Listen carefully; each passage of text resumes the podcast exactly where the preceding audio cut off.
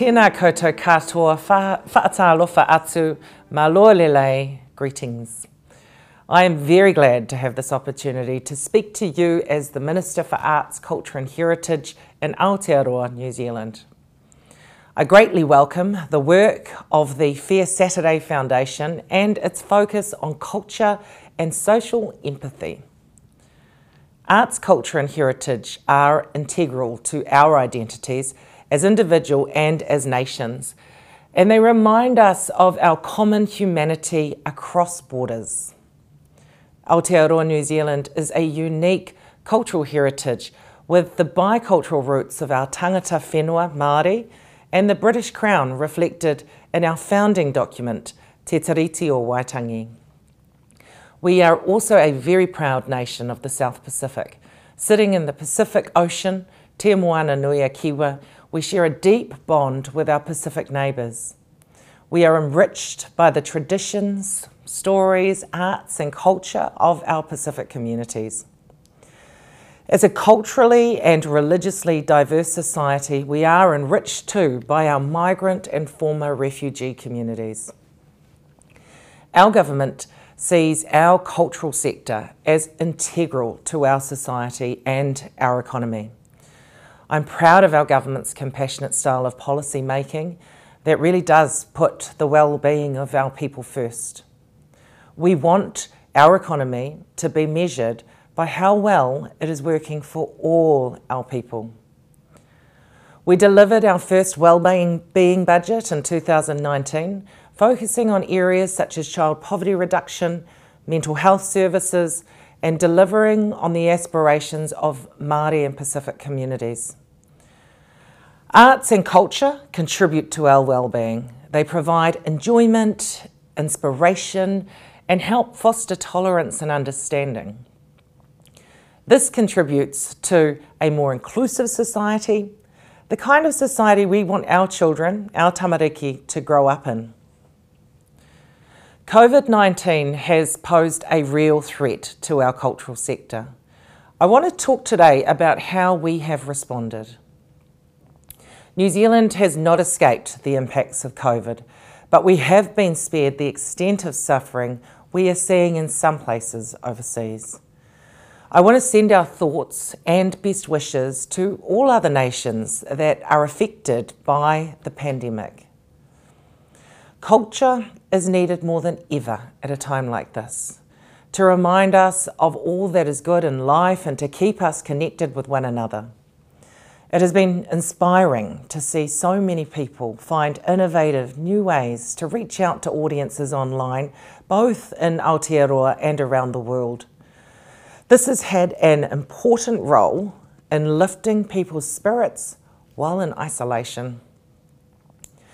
We recently received an updated forecast of employment in the arts and creative sector in New Zealand and we're encouraged that the impact of COVID 19 on employment in the sector is substantially lower than what was forecast a year ago. That said, I don't want to underestimate or understate the challenges COVID 19 has posed for the sector.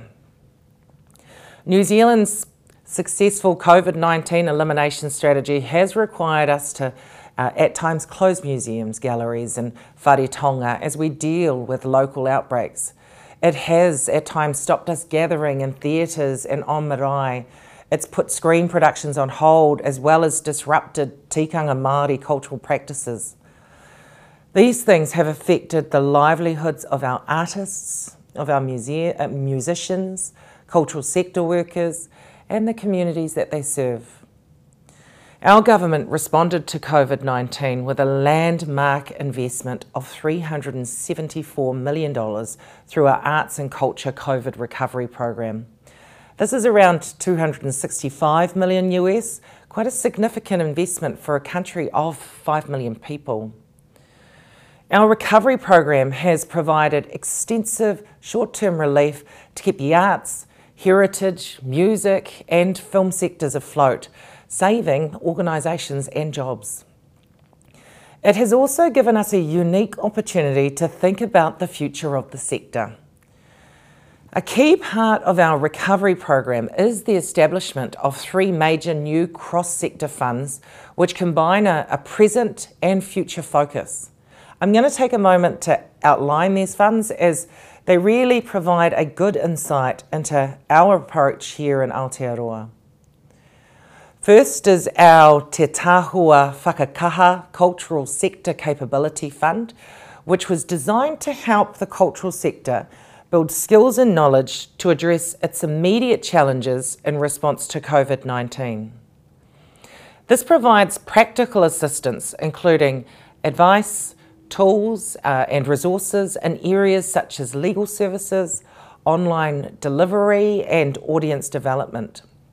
It is designed to help cultural organisations quickly adapt their business to respond to COVID 19 while building greater resilience for the future.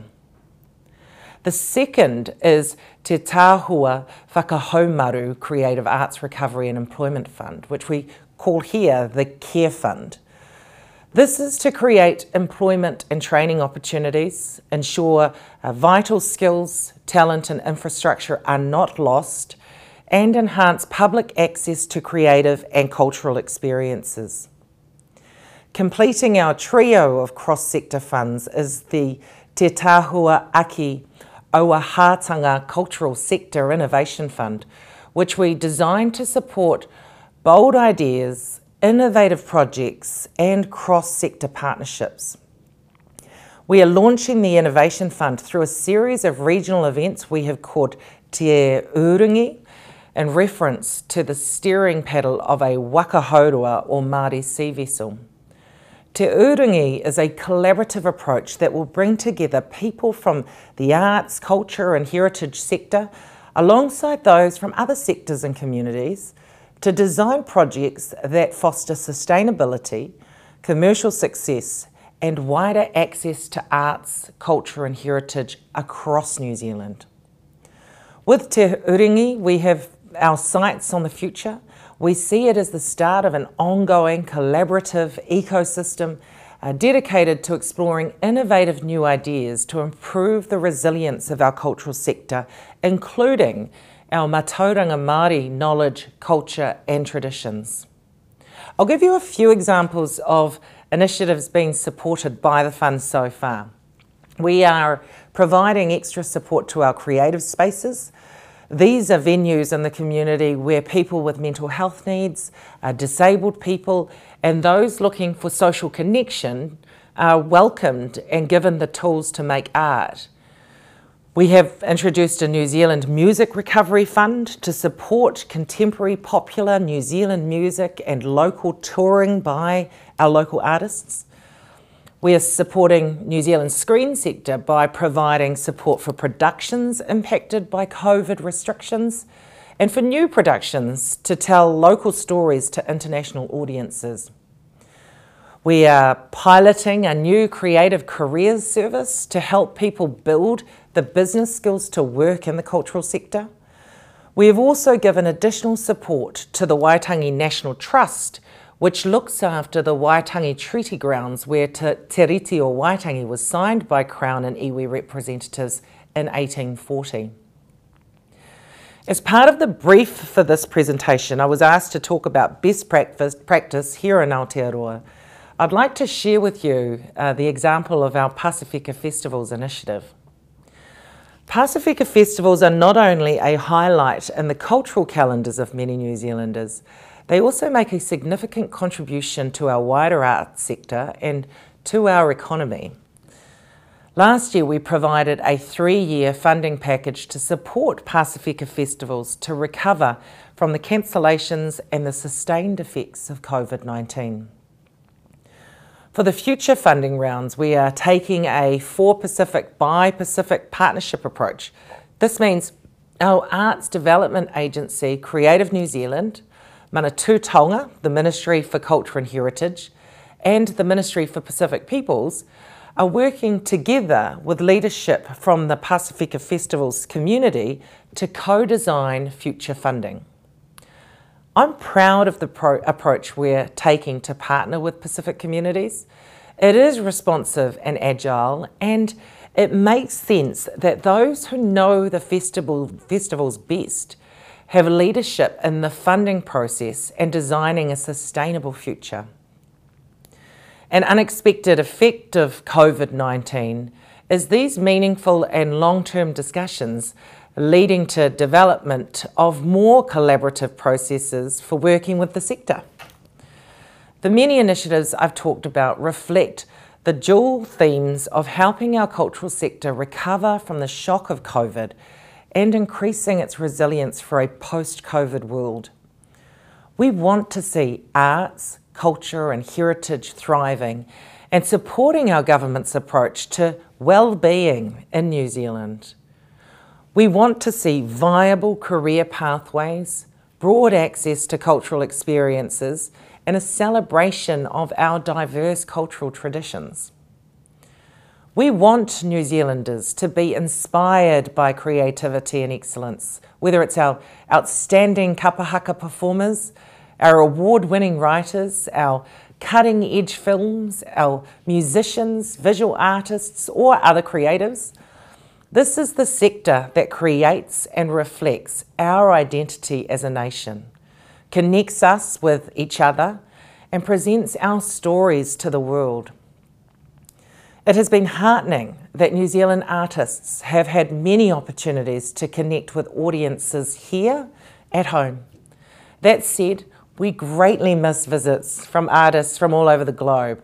We also look forward to our artists representing us again on the global stage and opening eyes to what we do here in New Zealand. Thank you and very best wishes to you all. E noho rā.